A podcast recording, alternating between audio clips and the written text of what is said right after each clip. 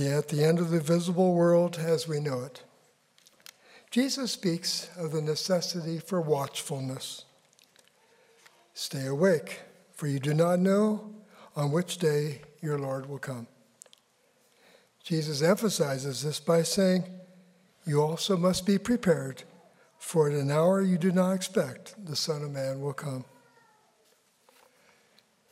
Typically, we, we go about our daily lives without reflection, but consider this our human history does have a goal the return of the King. In the biblical worldview, this is the future event that all events through the centuries are leading up to.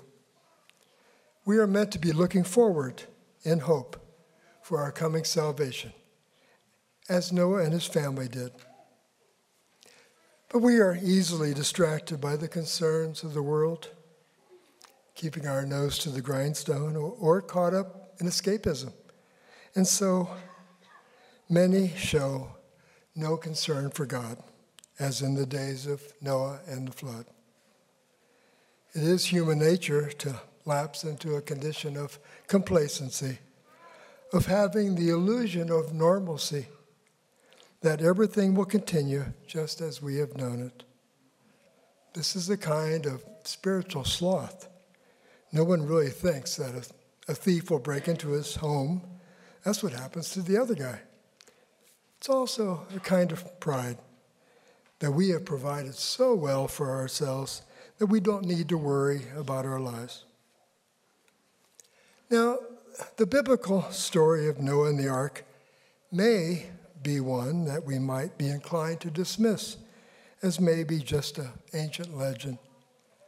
But major disasters, sudden disasters, have certainly taken place in our lifetime, such as the Marshall Fire in Superior, just west of us, last December, which destroyed a thousand structures, including over 900 homes. So, how are we to act as we await with longing for the final coming of our Savior. First, I'd like to focus especially on a, one dramatic event in our, in our history, along with some facts that you may not be aware of. I'm old enough to have been born at the dawn of the atomic age. I've always been fascinated by the events of 1945, the final year of the Second World War, this horrific war came to an end after the surrender of Imperial Japan. And what brought about that unconditional surrender was the dropping of, as you know, two atomic bombs on Japanese cities. It was early on August the 6th, 1945, that a lone American B 29 bomber flew over the city of Hiroshima while the people on the ground barely noticed the plane. In a recent account called The Amazing Story of the Hiroshima Eight by Gary Isbell, we read that the inhabitants on the ground were unaware of the deadly payload the B 29 was about to unleash on them, ushering in the atomic age with unimaginable death and destruction. As one single bomb neared the ground, a city died in an instant. When Hiroshima was destroyed by the atomic bomb, all members of a small Jesuit community escaped unscathed, while every other person within a radius of one and a half kilometers from ground zero died immediately. Even more astonishing is the story was repeated a few days later at Nagasaki, the second city hit by an atomic bomb. In that city, a large Franciscan friary established by St. Maximilian Kolbe was unaffected by the bomb which fell there. The friary was protected from the force of the bomb by an intervening mountain. In both Hiroshima and Nagasaki, the survivors were Catholic religious. Most other buildings were leveled to the ground, even at three times the distance. But in both cases, the religious houses stood, even with some windows intact. All who were in this range from the epicenter should have received enough radiation to be dead within a matter of minutes. Scientists later examined the group of Hiroshima Jesuits over 200 times during the next 30 years, and no ill effects were ever found. One of the Jesuits, Father Schiffer, said, We believe that we survived because we were living the message of Fatima. We lived and prayed the rosary daily in that house. So it is clear that if we are living the life that we are called to live as a Catholic Christian, our earthly lives may be protected even in the worst possible calamities.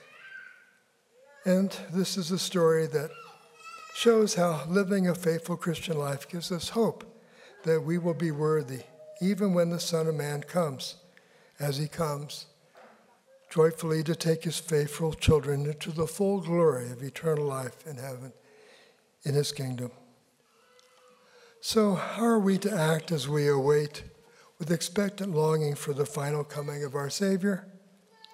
We wait with faith and with good works, with love and with charity, and especially with prayer, as we have seen in the case of the Jesuits in Hiroshima in 1945. Prayer is to be a priority in our lives. We must set aside time for prayer in our daily lives.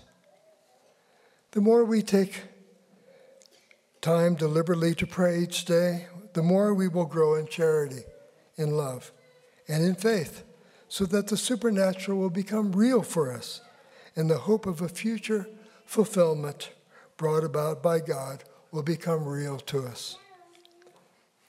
Sacred Scripture has a special role to play in our prayer life. Let Scripture be a springboard for our daily prayer time. The daily Mass readings can be used for this purpose as one option. And we need to value the venerable prayer of the Rosary. The Rosary should be for us a reflection on scenes from sacred Scripture. Someone once said, The Rosary is the Bible on a string. As we reflect on scenes from the lives of Jesus and his mother, we grow, grow closer to them. And as in the story of those Jesuits, we may take comfort in the protection of Our Lady who delights in our prayers. And in addition to daily prayer, let us continue to engage in acts of charity as the gospel urges us, and also guard against the enemies of charity, namely sloth, envy, and self centered pride. Can you stop and think of one of those to work on this Advent? During the season of Advent, we can continue to root out those habits of the lack of charity, that is, the lack of love of God and neighbor.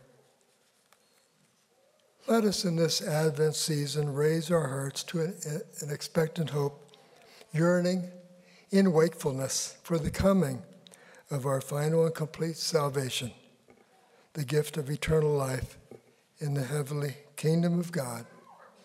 And let every Holy Communion we receive be an anticipation of that final coming of the Lord.